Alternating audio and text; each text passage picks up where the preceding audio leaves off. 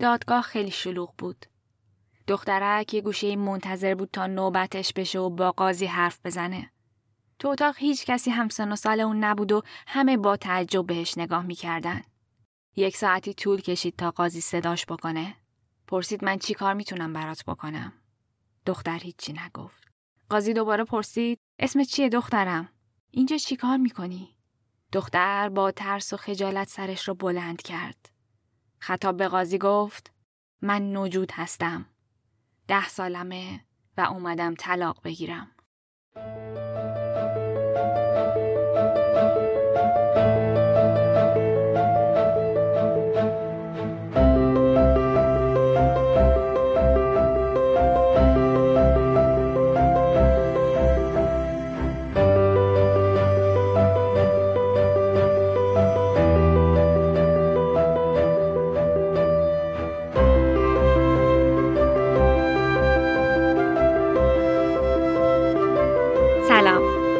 هده میر مقدم هستم و این قسمت چهاردهم روزنه که در تیر ماه 1399 منتشر میشه.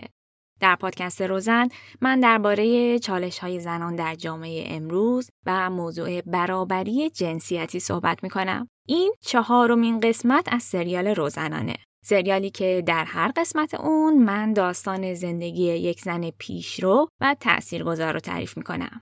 اول پادکست باید بگم که دو تا خبر خوب دارم. روزن با نوار یک همکاری مشترک کرده. اگر که به پادکست علاقه مندید حتما با کتاب صوتی هم آشنا هستید. نوار پلتفرمیه که توش می‌تونید کلی کتاب صوتی پیدا بکنید و اگر که فرصت نمی کنید کتابی رو بخونید می‌تونید کتاب صوتیش رو لابلای کارهای روزمره یا مثلا حین رانندگی گوش بدین.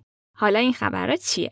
اینکه من برای روزن یه صفحه در نوار درست کردم و از بین کتاب های اون پلتفرم اون دست از کتاب هایی که در مورد زنان هستند و به نظر خودم خوندنشون می‌تونسته مفید باشه رو انتخاب کردم. بین این کتاب ها زندگی نامه چند زن موفق هم وجود داره. لینک این صفحه رو توی توضیحات پادکست براتون می‌ذارم. اگر که پادکست روزن براتون جالبه یا اینکه به داستان زندگی زنان تاثیرگذار و پیشرو علاقه من هستید برید این صفحه رو ببینید که کلی خوشتون میاد.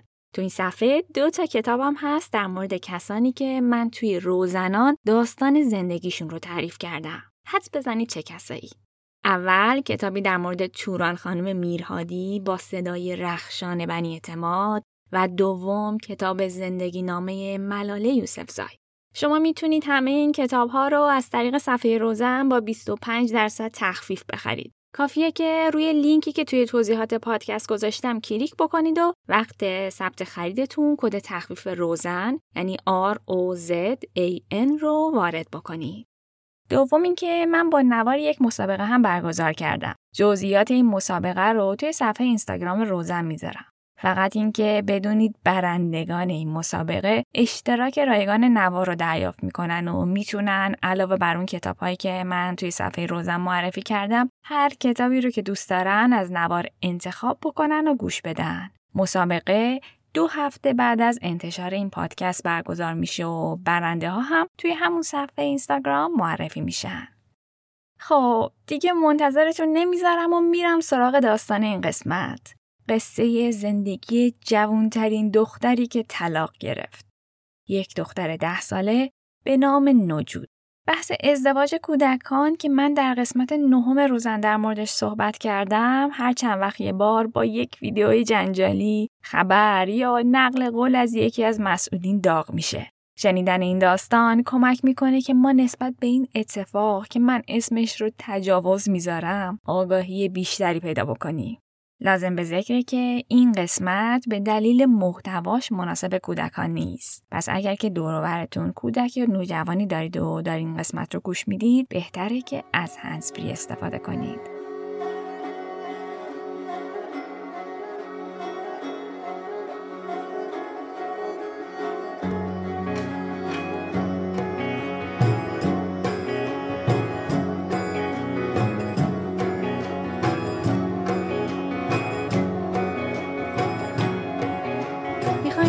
جنوب غرب آسیا سفر بکنید. جنوب شبه جزیره عربستان کشوری وجود داره به اسم یمن. یمنی ها مسلمون هستند و شهرهای این کشور پر از مناره های آجریه. خیابوناش باریک و سنگ فرش شده است. مرداش همیشه خنجر به کمر میبندن و زنها زیباییشون رو پشت هجاب ها و نقاب های سیاه رنگ پنهان می‌کنن. پایتخت این کشور صنعاست و مردمش هم عربی صحبت می‌کنن. سالیان سال قبل به یمن می‌گفتن عربستان خوشها. اعتقاد داشتن که یمن سرزمینیه که در اون رویاها به واقعیت می‌رسه. این کشور مثل خیلی از کشورهای منطقه سرشار از ذخایر نفتیه. اصل و پارچه های مرغوبی داره و به خاطر دارچین و ادویه های معطرش در منطقه معروفه. غرب یمن دریای سرخ و شرقش خلیج عدن و دریای عربه. داشتن نفت و موقعیت استراتژیک این کشور باعث شده از زمانی که همه یادشون میاد سر مالکیت این کشور جنگ باشه. این جنگا هنوز که هنوز تموم نشدن و باعث شدن که اوضاع داخلی کشور نابسامان باشه و مردمش در فقر و مصیبت زندگی کنن. داستان ما در روستای اتفاق میفته که انقدر کوچیکه که روی نقشه یمن وجود خارجی نداره. این روستا از اولین شهر بزرگ حدود 8 ساعت فاصله داره و اسمش خرجیه. مردم خرجی خیلی فقیرن. شویا و خانوادش برای چند نسل تو این روستا زندگی می‌کردن. اون 16 ساله بود که با علی محمد ازدواج کرد. هیچکس نظرش رو برای ازدواج نپرسید و پدر و برادراش براش تصمیم گرفتن. خود شویا هم مخالفتی نکرد. همه دخترای فامیل و همسایه همینطوری ازدواج کرده بودن و تازه بعد از عروسی فهمیدن شوهرشون کیه. چهار سال که از ازدواجشون گذشت علی محمد یه زن دیگه هم به خانوادش اضافه کرد. شویا این بار هم اعتراضی نکرد. در کشور یمن زنها معمولا تصمیمات مردان رو میپذیرن و حق اعتراض ندارن. مردها هم معمولا به یک همسر اکتفا نمی‌کنن و حداقل دوتا رو دارن. شویا یه بیست باری باردار شد. سه تا از بچه هاش قبل تولد سخت شدن و یکی هم بعد از تولد از دست رفت.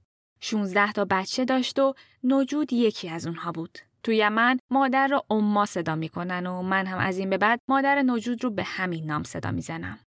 اما بچه هاش رو توی خونه به دنیا می آورد. اونا تو روستاشون دکتر نداشتن. ماما هم نداشتن. حتی سلمونی و مسجد و خار و بار فروشی هم نداشتن. راستش معلوم نبود که نوجود کی به دنیا اومده. ماه جون بوده یا جولای. حتی سال تولدش رو هم نمی‌دونستن. نه فقط در مورد نوجود، در مورد بقیه بچه ها هم همینطور بود. تو روستا مردم برای بچه هاشون کارت شناسایی نمی گرفتند. پدر مادرها هم سال تولد بچه ها رو از روی اتفاقای دیگه به خاطر میسپردن. مثلا فوت یا ازدواج اقوام یا تاریخ عوض کردن خونه. اما هم از روی همین نشونه ها حدس می‌زد که نوجود سال 1998 به دنیا اومده باشه. گفتم که اما بچه هاش رو توی خونه به دنیا می آورد.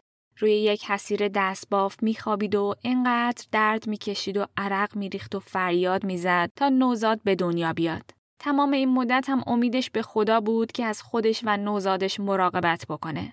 سر به دنیا اومدن نوجود اما خیلی درد کشیده بود. یه چیزی نزدیک 8 9 ساعت.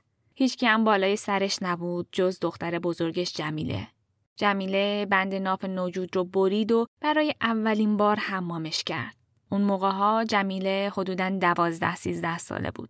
علی محمد و اما خودشون بی سواد بودن اما با وجود این پسرا رو به مدرسه فرستادن. مثل خیلی از خانواده های عرب تو خونه حرف حرف پسرا بود. دخترها اجازه نداشتن که مدرسه برند. اونا توی خرجی مدرسه نداشتن و برای رسیدن به نزدیکترین مدرسه هر روز باید حدوداً دو ساعت رفت و دو ساعت برگشت پیاده روی می‌کردن. مسیر رفت آمد سخت و سنگلاخی بود و علی محمد فکر می‌کرد دخترها ضعیفتر از اونن که بتونن این مسیر رو طی بکنن. نجود زیر سقف آسمون و تو طبیعت بزرگ شد. از همون زمانی که راه رفتن رو یاد گرفت دلش می‌خواست بره کنار رودخونه و با خواهرش آب بازی بکنه. رودخونه از پشت خونهشون رد می‌شد و نقش مهمی در زندگی اونا داشت. از اونجا آب می آوردن. مادرش همونجا لباسا و ظرفا رو میشست و مردا و زنها هم توش حمام می‌کردن.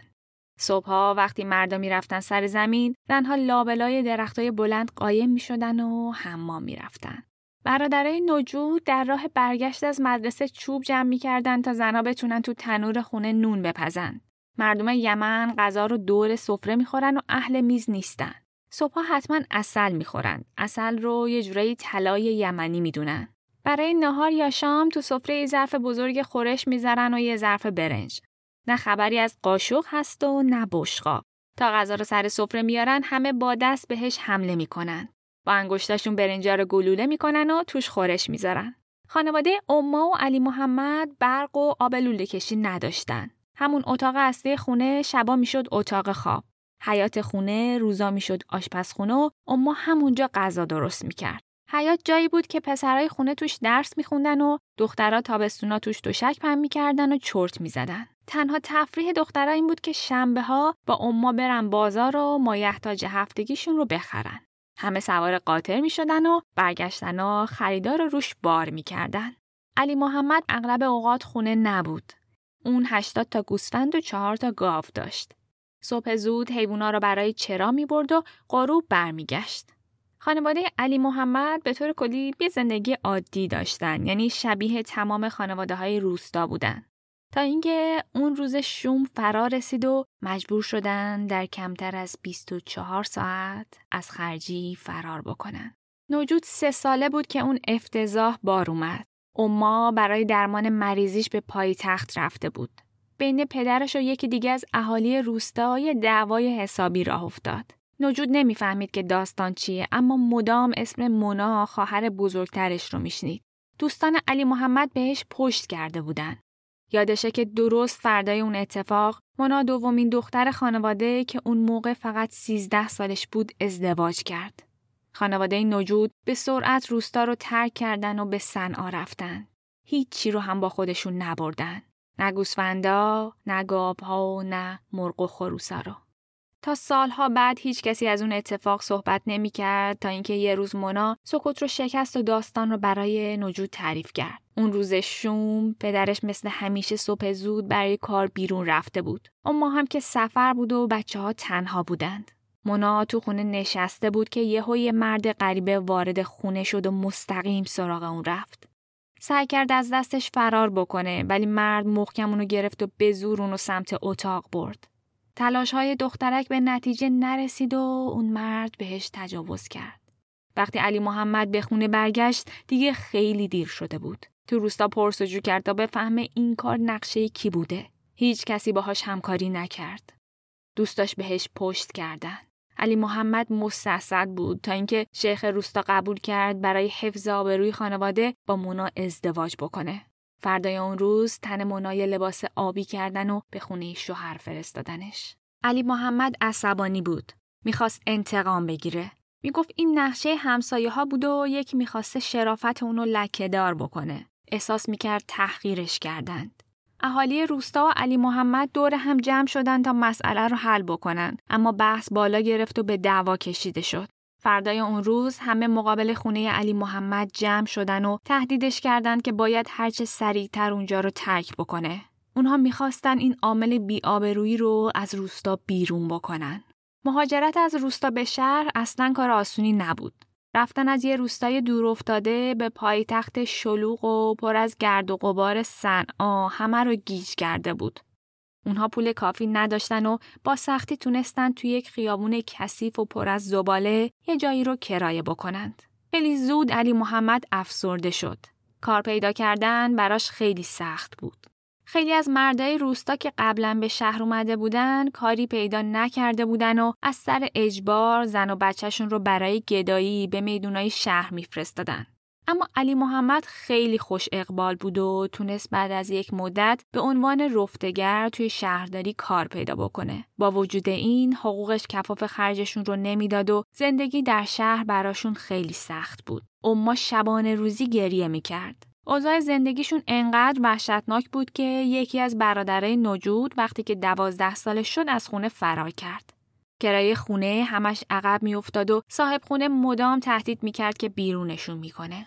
نجود می‌فهمید که شرایط خوب نیست و با خانواده های اطرافشون فرق دارن اما یه چیزی خیلی خوشحالش می‌کرد اینکه می‌تونست مدرسه بره و خوندن یاد بگیره مونا هم زیاد پیش اونا میومد مونا یه حس مادری نسبت به نجود داشت سعی می‌کرد که همیشه مراقبش باشه و کمکش بکنه نجود هم خیلی مونا رو دوست داشت تا اینکه یه روز همسر مونا و جمیده بزرگترین دختر علی محمد ناپدید شدن نجود بازم نفهمید که چی شده نمی‌دونست رفتن این دوتا ربطی به هم داره یا نه.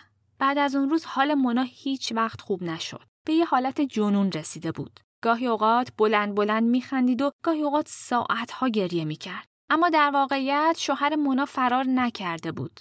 بلکه توی زندان بود. یه روز شوهر مونا رو توی اتاق با جمیله خواهرش پیدا می‌کنند. مونا یه مدتی بود که از این قضیه خبردار شده بود و شرایط رو تحت نظر داشت. چند تا شاهد جمع کرد و بالاخره یه روز قافل گیرشون کرد. بعدم قضیه رو به پلیس گزارش کردن و پلیس اومد و هر دوتای اونا رو برد و زندانی کرد. تو یمن مجازات زنا مرگه اما شوهر اون اعدام نشد. چون مونا رو تحت فشار گذاشته بود تا بگه اونها قبل از این رابطه از هم طلاق گرفتن. بعد از رفتن شوهر مونا و جمیله نجود و مونا خیلی بیشتر با هم وقت میگذروندن. با هم به بازار می‌رفتن و مغازه ها رو تماشا می‌کردن. نجود ساعتها به ویترین مغازه ها خیره می‌شد. به دامنهای قرمز، بلوزای ابریشمی آبی و زرد و بنفش. گشتن توی بازار گذر زمان رو از یادشون می برد. نجود عاشق تماشای لباسای سفید عروسی بود. فوریه سال 2008 یه روز که نجود به خونه برگشت پدرش صداش کرد و گفت خبر خوبی براش داره. گفت تبریک میگم. تو قرار ازدواج کنی. نجود اون موقع نهایتا ده سالش بود. اصلا نمی‌دونست ازدواج چیه. تصویرش از ازدواج مهمونی بزرگ بود که توش شیرینی پخش می‌کنن و به عروس کلی کادو میدن. زنای فامیل خودشون رو آرایش می‌کنن و لباسای قشنگ میپوشن. ناجود از عروسا خوشش میومد. اونا خیلی خوشگل بودن. کلی جواهرالات به سر و دستشون آویزون بود. اون عاشق طرحهای حنایی بود که روی دست عروس می‌زدن و با خودش می‌گفت یه روزی میشه که منم از این طرحها روی دستم می‌زنم. وقتی علی محمد به نوجود گفت که وقت ازدواجش سر رسیده اولش خوشحال شد. با خودش فکر کرد که از این شرایط سخت نجات پیدا می‌کنه. اوضاع مالیشون خیلی بد بود. علی محمد مدت ها بود که کار تمام وقت نداشت. آخرین باری که گوشت قرمز خورده بودن رو یادش نمی اومد. قبلا مادرش برای خرید مواد غذایی وسایل خونه رو میفروخت اما کار به جایی رسیده بود که دیگه چیزی برای فروش نداشتند. اوضاع به حدی بد بود که برادراش سر چارا دستمال کاغذی و آدامس میفروختند بلکه بتونن پولی در بیارن. مونا هم بیرون گدایی می‌کرد. حتی دو بارم پلیس گرفته بودتش. نوجود و حیفا هم برای گدایی می‌رفتند. حیفا خواهر کوچیکتر نوجود بود. سر ها خودشونو به شیشه ماشینا آویزون و انقدر التماس می‌کردند تا یکی دلش بسوزه و بهشون کمک بکنه. نوجود فکر می‌کرد ازدواج باید چیز خوبی باشه. معنیش رهایی از این وضعیت اسفناکه. خواستگارش مرد سی ساله‌ای به اسم فائز بود. فائز پستچی و اهل روستای خرجی بود و علی محمد بلا فاصله پیشنهادش را قبول کرده بود. علی محمد یک عادتی داشت که وقتی تصمیمی می گرفت هیچ کس نمیتونستش که نظر اون رو عوض بکنه. به خاطر همین التماسای مونا هیچ فایده ای نداشت. مونا می‌گفت خیلی زوده که نوجود ازدواج بکنه. اما علی محمد می‌گفت آیشه هم وقتی که نه سالش بوده با حضرت پیامبر ازدواج کرده. هرچقدر مونا می‌گفت که اون دوره با این روزا فرق داره گوش پدرش بدهکار نبود که نبود. می‌گفت از فائز قول گرفته تا وقتی که نوجود بالغ نشده دست بهش نزن و رابطه جنسی باهاش برقرار نکنه. اون موقع نوجود حتی پریود هم نشده بود. اما هیچی نمی‌گفت. براش عادی بود. خودش هم مثل تمام زنای یمنی همینطوری ازدواج کرده بود. البته همونطور که گفتم اما 16 سالگی ازدواج کرده بود اما اصلا به مخیلش خطور نمی‌کرد که بخواد با شوهرش مخالفت بکنه. مقدمات عروسی خیلی زود فراهم شد. روزهای خوش نجود هم تموم شد. خانواده شوهرش گفتن باید مدرسه رو ترک بکنه. مردای فامیل پشت در بسته نشستند و قرارداد عروسی رو تنظیم کردند. هیچ کس از نجود هیچی نپرسید. حتی بهش نگفتن که شوهرش کیه و چی کار است. اونم نمیدونستش که باید چی کار بکنه. بچه تر از اون بود که بخواد حرفی بزنه. اصلا نمی‌دونست ازدواج چیه و قراره چه اتفاقی بیفته. می‌خواست دختر خوبی باشه و حرف پدر و مادرش رو گوش بکنه. روز عروسی فرا رسید.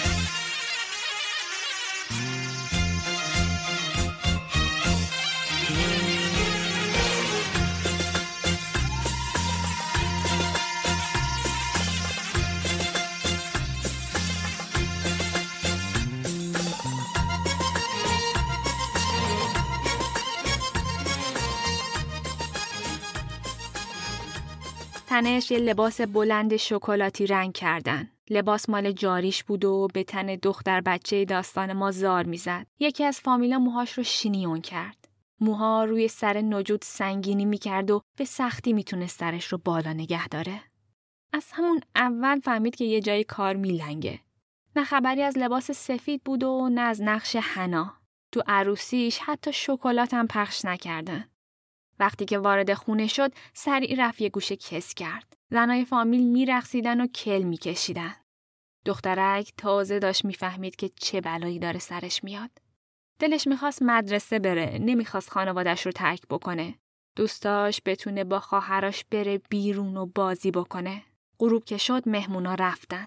نجود خسته بود و خیلی زود به خواب عمیقی فرو رفت. دعا کرد صبح بیدار بشه و ببینه که همه اینها یک کابوس تلخ بوده. اما همه چیز واقعی بود. صبح روز بعد ساعت شش صبح اما برای نماز از خواب بیدارش کرد. بعد با هم صبحانه خوردن. نجود چشمش به بغچه کوچیکی کنار اتاق افتاد. وسایلش رو بغچه کرده بودن و دم در گذاشته بودن. تمام چیزایی که باید با خودش می برد. هنوز باورش نمی‌شد تا اینکه صدای بوغ ماشین رو جلوی خونه شنید. مادرش محکم بغلش کرد. بعد سراغ بوقچه رفت و از توش یه روبنده در آورد. تا اون روز نجود فقط شال یا روسری سرش می‌کرد. مادرش گفت از امروز همه چیز فرق کرده. گفت تو الان یه زن متعهلی و وقتی بیرون میری باید صورتت رو بپوشونی. هیچ مردی هم جز شوهرت نباید صورتتو ببینه. نجود سرش رو تکون داد. اما هیچی نگفت. از در خونه که بیرون رفت برای اولین بار چهره شوهرش رو دید. مرد قد کوتاهی که اصلا خوش قیافه و خوشتیب نبود. با خودش گفت پس شوهر اینه؟ چرا می‌خواد با من ازدواج کنه؟ از من چی می‌خواد؟ اصلا ازدواج یعنی چی؟ مرد یک کلام هم باهاش حرف نزد. با دست راهنماییش کرد تا سوار ون بشه. تو ماشین چهار تا زن دیگه هم بودن. اونا داشتن صنعا رو ترک می‌کردند. به مقصد کجا نجود نمی‌دونست. تمام راه رو آروم از پشت روبنده گریه کرد تا خوابش برد. نفهمید چند ساعت خوابیده. یک و صدای غریبه رو شنید که اسمش رو صدا می‌زد. توی خواب بیداری با خودش گفت این صدای پدرم نیست. صدای برادرم هم نیست. چشمشو باز کرد و دوباره با واقعیت زندگیش روبرو شد.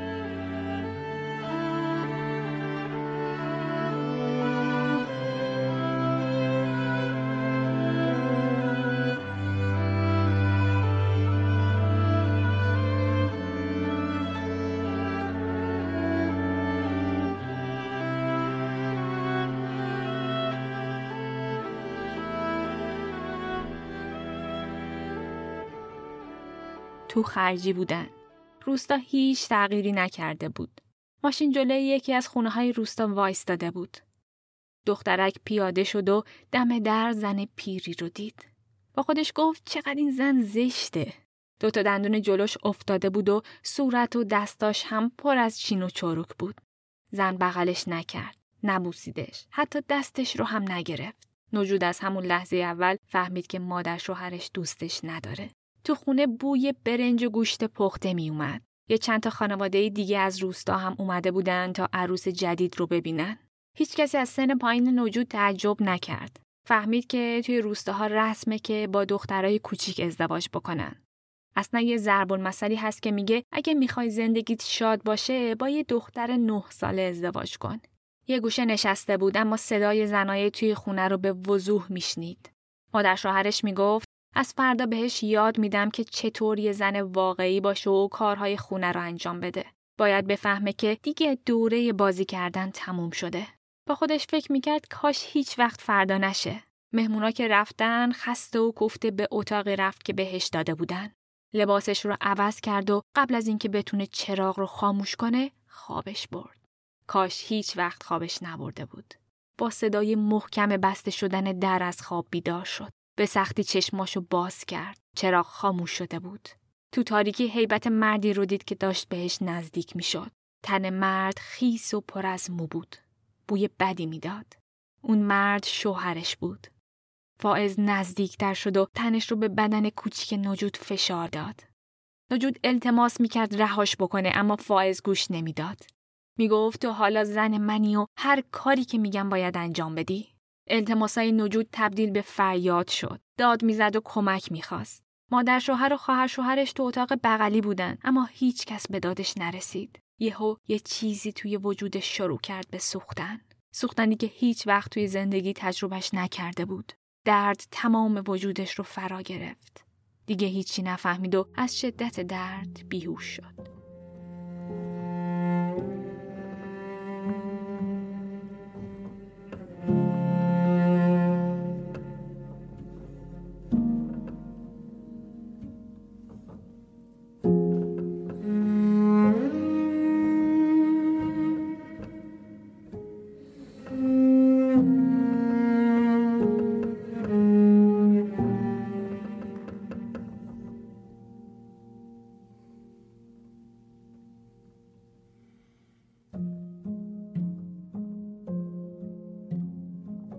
فردا صبح با صدای مادر شوهر و خواهر شوهرش از خواب بیدار شد. مادر شوهر زل زده بود به اندام کوچیک و برهنه نجود. دخترک سرش رو برگردوند. اطرافش همه چیز به هم ریخته بود و کمی اون طرفتر فائز همچنان خواب بود. خواهر شوهر نزدیک شده و ملافه دور بدنش رو بررسی کرد. چند لکه خون روش بود. به نجود گفت مبارکت باشه.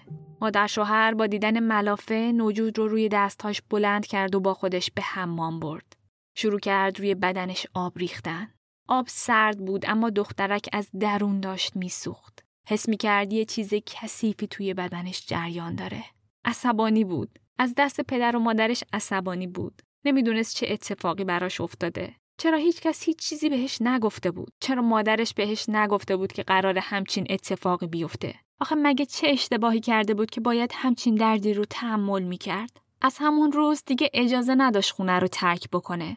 حق شکایت کردن نداشت. حق نگفتن نداشت. باید دستورات مادر شوهرش رو اطاعت می‌کرد. سبزی خورد می‌کرد. زمین رو میشست. به مرغا دونه می‌داد. زمین خونه همیشه کثیف بود.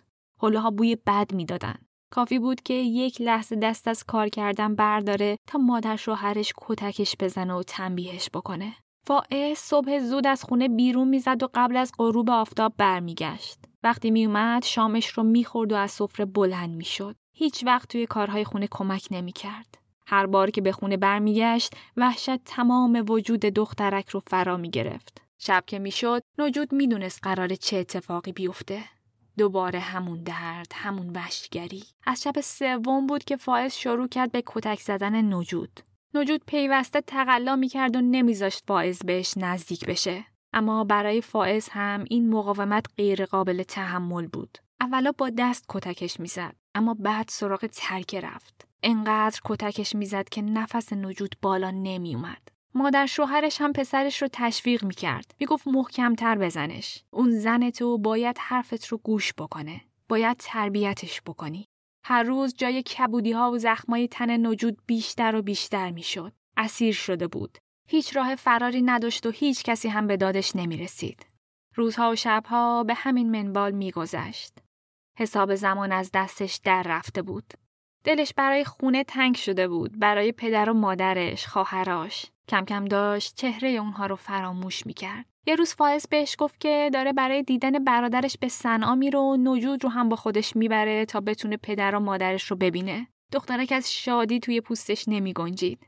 سریع وسایلش رو جمع کرد و راهی شدن. اون خونه خودشون رفت و فائز خونه برادرش. خوشحال بود که الان داستان اون شکنجه ها رو تعریف می‌کنه و پدر و مادرش نجاتش میدن. فکر می‌کرد اگه تا الان کمکش نیومدن به خاطر اینه که نمی‌دونن داره چی سرش میاد. تا رسید همه چیز رو تعریف کرد. اما عکس عمل پدر و مادرش رو باور نمی‌کرد. پدرش گفت فکر جدایی رو از سرش بیرون بکنه. گفت به هیچ وجه نمی‌تونه شوهرش رو ترک بکنه. مادرش هم هیچی نگفت. فقط نگاش کرد. بعدن که تنها شدن بهش گفت این سرنوشت همه ما زن هاست. چاره ای نداری. باید تحمل بکنی. التماساش فایده نداشت. هیچکس به تن سوخت و کبودش نگاه نمی‌کرد. پدرش می‌گفت اگر جدا بشه مایه شرم کل خانواده میشه و برادر و پسر اموهاش میکشنش. چند روز بعد فائز اومد دنبال نجود و با زور اونو با خودش برد. گفت اگر که می‌خوای صنعا بمونی باید بیای خونه برادر من و وظایف همسریت رو انجام بدی وقتی رفتن نجود شبانه روزی گریه و التماس می‌کرد که برگرده خونه پدر و مادرش تا اینکه شوهرش قبول کرد یه بار دیگه ببردش اونجا خونه پدر و مادرش که رفت فهمید این آخرین فرصتشه. باید یه کاری می‌کرد تا از دست اون مرد رها بشه. به هر چیزی که می‌تونست متوسل شد. به پدر و برادراش التماس کرد اما اونا می‌گفتن که باید مطیع شوهرش باشه و دردسر درست نکنه. یهو یه چیزی به فکرش رسید. سراغ زن دوم پدرش رفت. دولا. از وقتی که اونها به صنعا اومده بودن پدرش دولا رو به حال خودش رها کرده بود اونو پنج تا فرزندش توی خونه محقر زندگی می‌کردن ناجود از دولا خوشش میومد. پوستش زیتونی بود و موهای بلندی داشت. خیلی صبور بود و هیچ وقت نجود رو دعوا کرد. اون تو 20 سالگی با علی محمد ازدواج کرده بود و تو فرهنگ یمنی ها 20 سالگی خیلی دیره برای ازدواج. از وقتی که علی محمد رهاش کرده بود، دولا مجبور شده بود برای اینکه از پس هزینه های زندگی بر بیاد توی خیابون گدایی بکنه. با وجود اینکه بسیار فقیر بود اما خیلی بخشنده بود. دولا از همون اول مخالف ازدواج نوجود بود. دخترک همه داستان رو براش تعریف کرد. از کابوس ها و ترس هاش گفت. دولا وقتی داستان رو میشنید از شدت ناراحتی نمی‌دونست چی باید بگه. یکم فکر کرد و آخر سر بهش گفت اگر که هیچ کس به حرفت گوش نمی‌کنه باید بری دادگاه. اونجا آخرین امیدته. نوجود نفس راحتی کشید. چرا به فکر خودش نرسیده بود؟ قبلا تو تلویزیون دادگاه رو دیده بود. حاضر بود هر کاری بکنه تا دیگه دوباره کنار فائز نخوابه و فائز اون کارای کثیف رو باهاش نکنه. وقت رفتن دولا صداش کرد و بهش دیویست ریال داد. پولی که از یه نصف روز گدایی به دست آورده بود. نوجود نفهمید که شب رو چطوری صبح کرد. اون صبح با همه صبحهای دیگه فرق می کرد. پر انرژی تر از همیشه از خواب بیدار شد. سعی کرد عادی باشه تا کسی شک نکنه. منتظر فرصت بود تا بتونه از خونه بزنه بیرون. باور نکردنی بود اما وقتی مادرش بیدار شد صداش کرد 150 ریال بهش داد و ازش خواست که بره نون بگیره. فرصتی بهتر از این پیدا نمی‌شد. پولو گرفت. توی کتش گذاشت. شال و روبندش رو سرش کرد و از خونه بیرون اومد. دولا آدرس دادگاه رو حدودی بهش داده بود. نجود تون تون را می‌رفت و از ترس پشتش رو نگاه نمی‌کرد. این آخرین فرصت بود. نباید از دستش می‌داد. سمت مینیبوسی رفت که مردم رو به مرکز شهر می برد و توی صف ایستاد. بچه های همسن اون همه با پدر و مادرشون اومده بودن. یه دختر بچه اون سنی معمولا تنها سوار مینیبوس نمی‌شد. میترسید کسی چیزی ازش بپرسه. وقتی سوار شد و حرکت کردن یه بار سنگینی از روی دوشش برداشته شد. آخر خط پیاده شد. از اونجا به بعدش نمی‌دونست کجا باید بره. نمی‌دونست دادگاه کدوم طرفیه. خیابون خیلی شلوغ بود. حتی نمی‌تونست به تنهایی از خیابون رد بشه. یهو چشمش به یه تاکسی زرد رنگ افتاد. تو یمن تا پسرا پاشون به گاز و دنده می‌رسه، پدرا براشون تاکسی می‌خرن تا پول در بیارن و کمک خرج خانواده باشن. نجود قبلا یه بار دیگه سوار این تاکسی ها شده بود. با خودش فکر می‌کرد که حتما این پسر کل شهر رو بلده. رفت سمت تاکسی و گفت می‌خوام برم دادگاه. راننده با تعجب نگاهش کرد. نوجود هر لحظه با خودش احتمال می‌داد که راننده سال پیچش بکنه اما خوشبختانه راننده هیچی نگفت اون راننده خودش نمی‌دونست اما منجی نوجود شده بود وقتی که راننده ترمز کرد و گفت رسیدیم نوجود فکر می‌کرد داره خواب می‌بینه گیج و وحشت زده بود ساختمان دادگاه خیلی شلوغ بود تا به حال این همه آدم اطرافش ندیده بود اونجا پر از مردای کت شلواری و کراوات زده بود فکر نمی‌کرد که دادگاه این شکلی باشه. تو تلویزیون دادگاه ها ساکت و تمیز بودن. جایی که می‌شد تمام مشکلات دنیا رو حل کرد. قاضی ها به آدما کمک می‌کردند و نوجود هم باید یک قاضی پیدا می‌کرد. شما فکر کنید که تو ساختمون دادگاه یه جایی که معمولا پر از تشنج و شلوغی و آدمه یه دختر بچه ریزه ده ساله هاج و واج داره از این سمت به اون سمت میره. نجود فقط یک کلاس درس خونده بود و حتی سواد درست حسابی هم نداشت که از روی تابله بتونه چیزی رو بخونه. همین گیج سرش می‌کرد. یکی دو ساعتی همینطوری دور بر خودش چرخید تا اینکه طبق غریزه با خودش فکر کرد احتمالا زنا باهاش مهربونترن و بهش کمک می‌کنن. اولین زنی رو که دید نشون کرد. البته خوب تصور کنید که چهره اون زن رو نمی‌دید و زن هجاب داشت و روبنده. ولی خب نجود عادت داشت زنا رو اینطوری ببینه پس براش عجیب نبود شهامتش رو جمع کرد و جلو رفت به زن گفت من می‌خوام قاضی رو ببینم زن سر تا پای نجود رو برانداز کرد و ازش پرسید کدوم قاضی؟ اینجا کلی قاضی داریم. نجود هیچ تصوری نداشت که باید چی بگه. فقط می‌خواست قاضی رو ببینه. براش فرقی نمی‌کرد کدوم قاضی. یه بار دیگه هم شانس همراهش بود. زن بدون اینکه چیز بیشتری بپرسه قبول کرد که کمکش کنه. دستش رو گرفت و با هم به اتاقی رفتن که پر از آدم بود. تا رسید به اون اتاق صدای اذان بلند شد. این یعنی بیشتر از 4 5 ساعت بود که از خونه بیرون زده بود و حتما تا الان خانوادش فهمیده بودن که نجود قیبش زده. یه گوشه نشست و منتظر شد. اتاق داشت از آدما خالی می‌شد و نجود توی دلش دعا می‌کرد که خدا نجاتش بده. بالاخره قاضی دخترک رو دید. ازش پرسید اینجا چیکار داری دخترم؟ نجود شوکه شد. زبونش قفل شده بود. نمی‌دونست چی بگه. مرد دوباره پرسید من چی کار می‌تونم برات بکنم؟ نجود جواب داد می‌خوام طلاق بگیرم. قاضی با حیرت نگاهی به دخترک کرد و پرسید چی؟ می‌خوای طلاق بگیری؟ مگه تو ازدواج کردی؟ نجود دوباره گفت من طلاق می‌خوام. خوشیار و مصمم بود. با تمام وجود می‌خواست که خودش رو از اون جهنم نجات بده. می‌گفت قاضی خیلی قدرت داره و حتما می‌تونه کمکش بکنه. قاضی رشته افکارش رو پاره کرد و پرسید تو که برای ازدواج خیلی کوچیکی حالا چرا طلاق می‌خوای؟ نجود جواب داد چون شوهر منو کتک می‌زنه. این حرف مثل سیلی توی صورت قاضی خورد. از شدت تعجب خشکش زده بود. اونجا بود که فهمید قضیه جدیه که یه بلایی سر این دختر اومده. ازش پرسید هنوز باکره ای؟ نجود خجالت می‌کشید درباره این موضوع صحبت بکنه. تو یمن زنها اصلا با مردای غریبه صحبت نمی‌کنن. اونم راجع به همچین موضوعاتی. اما باید جواب قاضی رو می‌داد. گفت نه.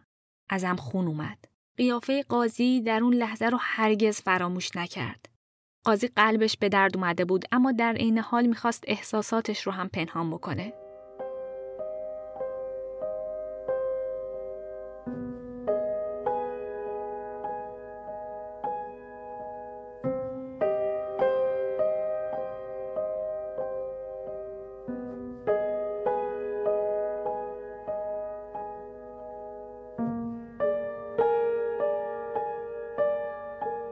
لحظاتی به سکوت گذشت تا اینکه گفت من بهت کمک می‌کنم. قاضی تلفنش رو برداشت و به همکارش زنگ زد. دستاش میلرزید اما تصمیم گرفته بود که به این دختر کمک بکنه. وقتی که قاضی گفت کمکش می‌کنه، نجود با خودش گفت که دیگه تموم شد. خوشحال بود که می‌تونه امروز عصر برگرده خونه مامان و باباش با خواهرا و برادرش بازی بکنه. قلبش تون تون می‌زد. می‌گفت طلاق می‌گیرم دوباره آزاد میشم و لازم نیست شبا کنار اون مرد بخوابم. اما برای خوشحالی خیلی زود بود. یه قاضی دیگه وارد اتاق شد. به نجود نگاهی کرد و گفت این قضیه ممکنه بیش از اون چیزی که فکر می‌کنه طول بکشه. گفت موردش یه کیس پیچی دست و احتمال اینکه نتونه موفق بشه هم زیاده. قاضی دوم محمد القاضی یک قاضی ارشد بود. در تمام دوران کاریش همچین کیسی رو ندیده بود. تو یمن دخترای زیادی زیر سن قانونی یعنی 15 سال ازدواج می‌کردن اما تا به حال هیچ کسی برای طلاق اقدام نکرده بود یعنی هیچ دختر بچه ای تا به حال سراغ دادگاه نیومده و درخواست طلاق نداده بود دخترها و خانواده ها از بیآبرویی میترسیدن. کیس نجود یک استثنا بود. قاضی ها نزدیک یک ساعت با هم صحبت می‌کردن. نجود معنی خیلی از کلماتشون رو نمی‌فهمید. دیگه ساعت دو شده بود. اون روز چهارشنبه بود و دادگاه دوباره روز شنبه باز می‌شد. باید یه جایی برای نجود پیدا می‌کردن که این دو روز رو بتونه اونجا بمونه. نمی‌شد که دخترک رو بفرستن خونه. یکی از قاضی های دادگاه داوطلب شد که دخترک رو به خونش ببره. برای خود من وقتی که داشتم داستان زندگیش رو میخوندم این کار خیلی عجیب بود. همچین اتفاقی اگر که توی ایران میافتاد شاید هیچکس قبول نمی‌کرد که یه دختر بچه غریبه رو خونه خودش ببره. اونم نوجود که حتی کارت شناسایی نداشت یعنی اصلا هویتش مشخص نبود. قاضی ها حتی می‌تونستن بهش شک کنن که داره دروغ میگه. اما در کمال ناباوری همه حرفاش رو باور کرده بودن. نجود وارد خونه قاضی که شد با شکل جدیدی از زندگی خانوادگی آشنا شد. تو اون خونه دو تا تلویزیون بود. بچه ها کلی اسباب بازی داشتن. مادر خونه با مهربانی ازش پذیرایی کرد و بهش غذاهای خوشمزه داد. تونست با آب داغ حمام بکنه. حتی مجبور نبود که صورتش رو با روبنده ببنده. اونجا بعد از مدت ها احساس امنیت کرد و اون دو روز از بهترین روزهای زندگیش بود. صبح روز شنبه قاضی نجود رو با خودش به دادگاه برد. قاضی محمد خیلی نگران بود. رو به نجود کرد و گفت طبق قانون یمن اون نمی‌تونه علیه پدر و همسرش شکایت بکنه. نجود نه کارت شناسایی داشت و نه گواهی تولد. سنش هم کمتر از این بود که بتونه دادخواستی ثبت بکنه. به پیشنهاد قاضی محمد پدر و همسر نجود رو بازداشت کردند تا دخترک تا زمان دادگاه بتونه در امنیت زندگی بکنه. بعد هم ازش پرسیدن که عمویی داره که دوستش داشته باشه و بتونه بهش اعتماد بکنه یا نه. نجود یکم فکر کرد و یکی از عموهاشو معرفی کرد که خیلی مهربون بود. قاضی ها با عموش صحبت کردند. عموش هم هیچی از نجود نپرسید. نپرسید چرا فرار کردی یا چرا طلاق می‌خوای. نجود تونست اون چند مدت رو با آرامش تمام کنار عموش باشه. یکی دو روز بعد نجود رو به شدا معرفی کردند. شدا وکیل بود. یکی از بهترین وکلای یمن. به چشم نجود خیلی زیبا می اومد. همیشه بوی خوب می‌داد. برخلاف زنای فامیل صورتش رو نمی پوشوند. پوستش برق می‌زد و لبش رژ لب داشت. شدا گفت بهش کمک می‌کنه. گفت هر کاری می‌کنه تا دخترک بتونه طلاق بگیره. اما اینم بهش گفت که کیسش ممکنه ماها طول بکشه. یک روز ازش پرسید چطور جسارت پیدا کردی از دست شوهرت فرار بکنی؟ جسارت؟ نجود این کلمه رو خیلی نشنیده بود. جواب داد دیگه نمی‌تونستم اون مرد رو کنار خودم تحمل بکنم.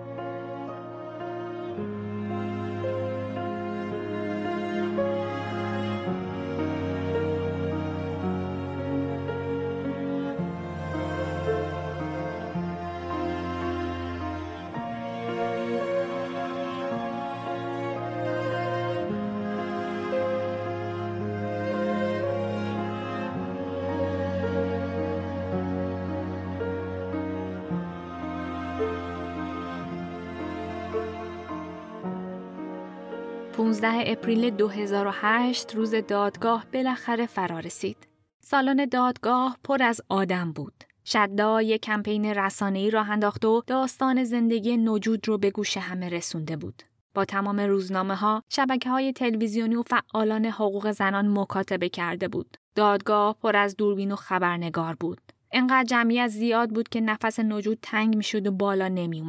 مدام خبرنگارا رو میشنید که صداش می‌کردند که به سمت دوربین برگرده. دخترک از خجالت سرخ شده و به شدا چسبیده بود. از شدت استرس پاهاش قفل شده بود. در جریان این پرسه دادگاه به شدا خیلی نزدیک شده بود و اونو خاله صدا می‌کرد. این نزدیکی تا مدتها ادامه پیدا کرد. شدا براش نماد زن قدرتمند و حامی بود. جای مادری که هرگز چنین نقشی رو براش بازی نکرده بود. تو دادگاه برای اولین بار با خودش فکر کرد حالا طلاق چی هست؟ چطوری اتفاق میافته؟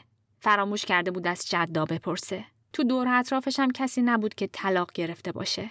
یهو جمعیت جلوی در دادگاه تجمع کرد. نجود لرزید. از دور پدرش رو دید و پشت سرش اون حیودا رو.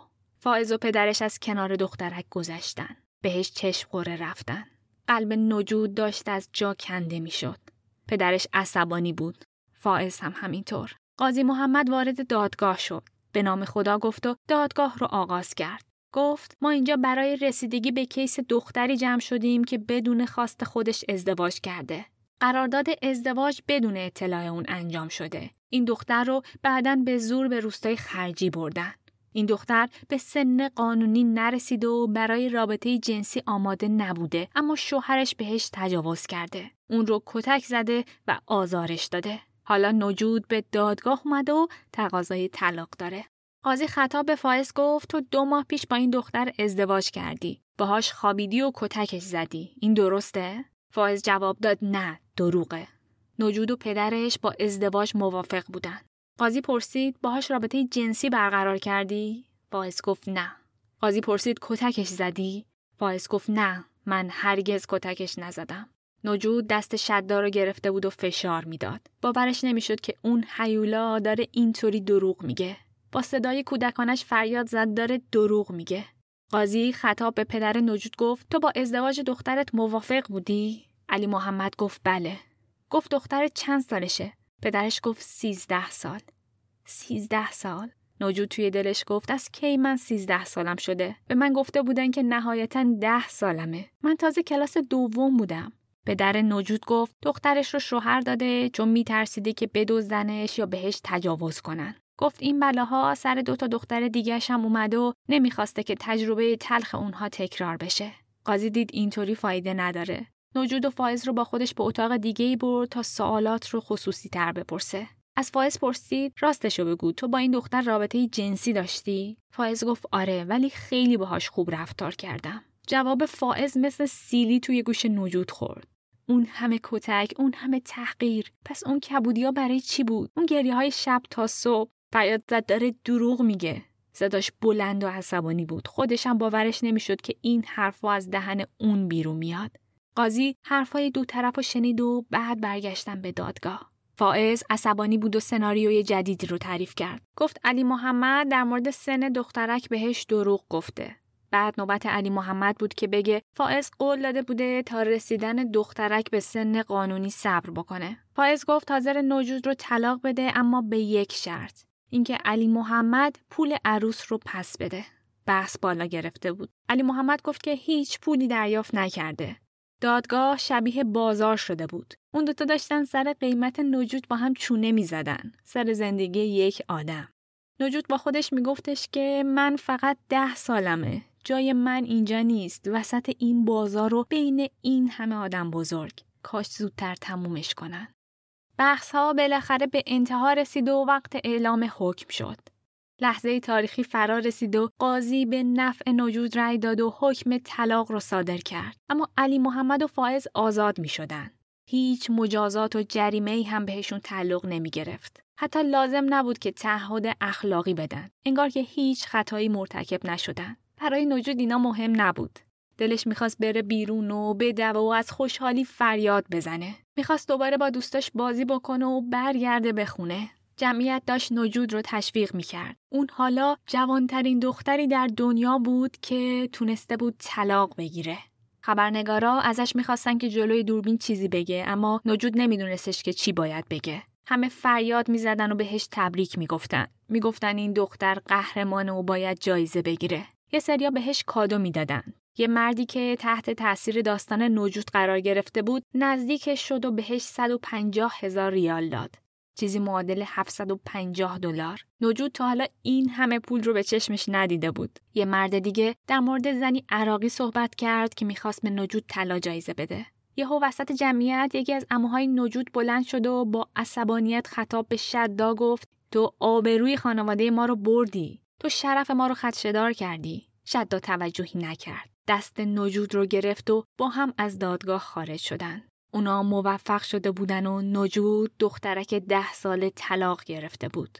اون روز بهترین روز زندگیش بود. نجود گفت خاله شدا دلم یه سری اسباب بازی تازه می‌خواد. دلم می‌خواد شیرینی و شکلات بخورم. دلم بستنی می‌خواد. یکی. نه دوتا. شاید حتی سه تا.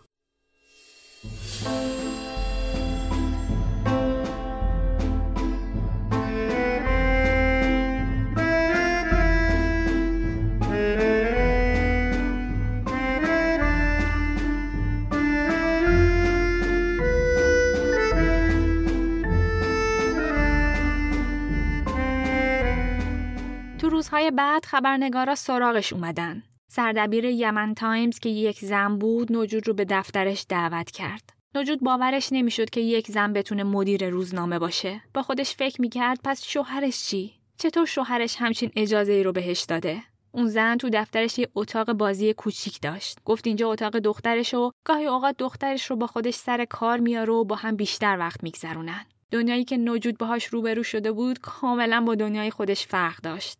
تو این دنیا زنها کار می‌کردن. می‌تونستن رانندگی کنن. روبنده نمی‌زدن. یهو چشمش به دستگاهی جلب شد که تا به حال ندیده بود. پرسید این چیه؟ گفتن این کامپیوتره. گفت کامپیوتر چیه؟ براش که توضیح دادن باورش نمی‌شد که یه دستگاهی باشه که باهاش بتونی نامه بنویسی، چیز میز بخونی و برای دیگران عکس بفرستی. خودش رو تصور می‌کرد که روزی خبرنگار بشه، پشت کامپیوتر بشینه و قلم دستش بگیره. دلش می‌خواست کاری رو انجام بده که به دیگران کمک بکنه. تو دفتر یمن تایمز همه جمع شده بودن و بهش تبریک می‌گفتن. کلی بهش کادو دادن. یه خرس قرمز بزرگ که قدش تا شونه های نجود می‌رسید و یه عالم اسباب بازی. تو عمرش اینقدر اسباب بازی نداشته بود. بعد به افتخارش کیک آوردن. یه کیک شکلاتی. اون عاشق کیک شکلاتی بود.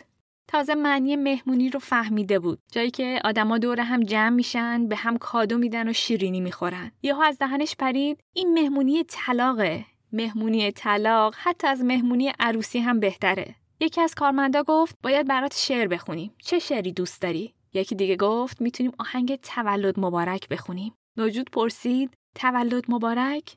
تولد چیه؟ براش توضیح دادن که تولد چیه. اما یه مشکل بزرگ وجود داشت. اون نمی‌دونست که تولدش کیه. شدا گفت عیبی نداره. بیا یه قراردادی بذاریم. از این روز به بعد امروز تولد توه. همه براش دست زدن و گفتن تولدت مبارک. آخر این داستان از روزنان یکم با بقیه قسمت ها فرق داره. بعد از اون اتفاقات نجود توسط مجله گلمور به عنوان زن سال انتخاب شد و با افراد بزرگی مثل هیلاری کلینتون و کاندولیزا رایس دیدار کرد. سال 2010 کتاب زندگی نامه نجود که منبع اصلی این قسمت از پادکست بود منتشر شد. قرار شد تا سن 18 سالگی عواید فروش این کتاب به همراه پولها و جوایزی که نجود از جاهای دیگه دریافت می‌کرد در اختیار پدرش قرار بگیره تا دخترک بتونه درسش رو ادامه بده و خودش و خواهراش زودتر از موعد ازدواج نکنن. چند سال بعد هم از روی این کتاب یک فیلم ساخته شد. مصاحبه های خیلی کمی از موجود هست. توی یه سری از ویدیوها و عکس‌ها حجاب نداره. چیزی که برای زنای یمنی تابو حساب میشه. من جای داستان این که چرا تصمیم گرفته حجاب نداشته باشه رو نفهمیدم. البته توی اون ویدیوها نوجود یک دختر بچه است. اما به هر حال طبق قانون اسلام دخترها باید از 9 سالگی حجاب بذارن. تو یکی از معدود مصاحبه هاش میگه دیگه هرگز قصد نداره ازدواج کنه. میگه می‌خواد درس بخونه و فعلا این تنها چیزیه که بهش فکر می‌کنه. سال 2013 نوجود به رسانه ها گفتش که پدرش اون رو از خونه بیرون کرده و از پول فروش کتاب ها و سایر جوایز هیچی بهش نداده. حتی خواهر کوچیکترش حیفا رو هم به زور به عقد مردی درآورده که خیلی ازش بزرگتره. در واقع فروختتش. با اون پولی هم که برای تحصیل نوجود بهش می‌دادن رفته یک زن دیگه گرفته. تو اون سالها اطرافیان نوجود به این مسئله اشاره می‌کردند که پدرش مدام اون رو تحت فشار قرار میده که از نهادها و سازمانهای مختلف پول بیشتری بخواد. هیلاری کلینتون بعد از دیدار اولیه با نوجود چندین بار سراغش رو از شدا که به واسطه این پرونده تو دنیا معروف شده بود گرفت و تلاش های بسیاری کرد که کاری برای این دختر بکنه. اما متاسفانه یمن درگیر جنگ و سرنوشت نوجود هم این وسط گم شده بود. آخرین خبری که از نوجود داریم مربوط به سال 2017 اون سال 2014 یعنی زمانی که 16 سالش بوده مجددا ازدواج کرده و الان دوتا فرزند داره. گویا نتونسته درسش رو تموم بکنه. اطلاعات دیگه ای از اینکه شوهرش کی و شرایط زندگیش چطوریه در دسترس نیست. تاثیر خانواده و پدر مادر نوجود در زندگیش رو می‌تونید با پدر ملاله مقایسه بکنید. اینکه چقدر خانواده می‌تونه در سرنوشت فرزندان تأثیر گذار باشه. نوجود و ملاله دو تا دختر ساده بودن. هر دو نفرشون دوست داشتن درس بخونن و در امنیت زندگی بکنن. یکیشون برنده صلح نوبل شد و دومی در ده سالگی ازدواج کرد. دختری که از نظر جسارت کم از ملاله نداشت و در اون جامعه سنتی برای گرفتن آزادیش در سن ده سالگی مبارزه کرد. اما به واسطه عدم حمایت خانوادش نتونست به آرزوهاش برسه و سرانجام سرنوشتش بین هزاران دختر یمنی گم شد.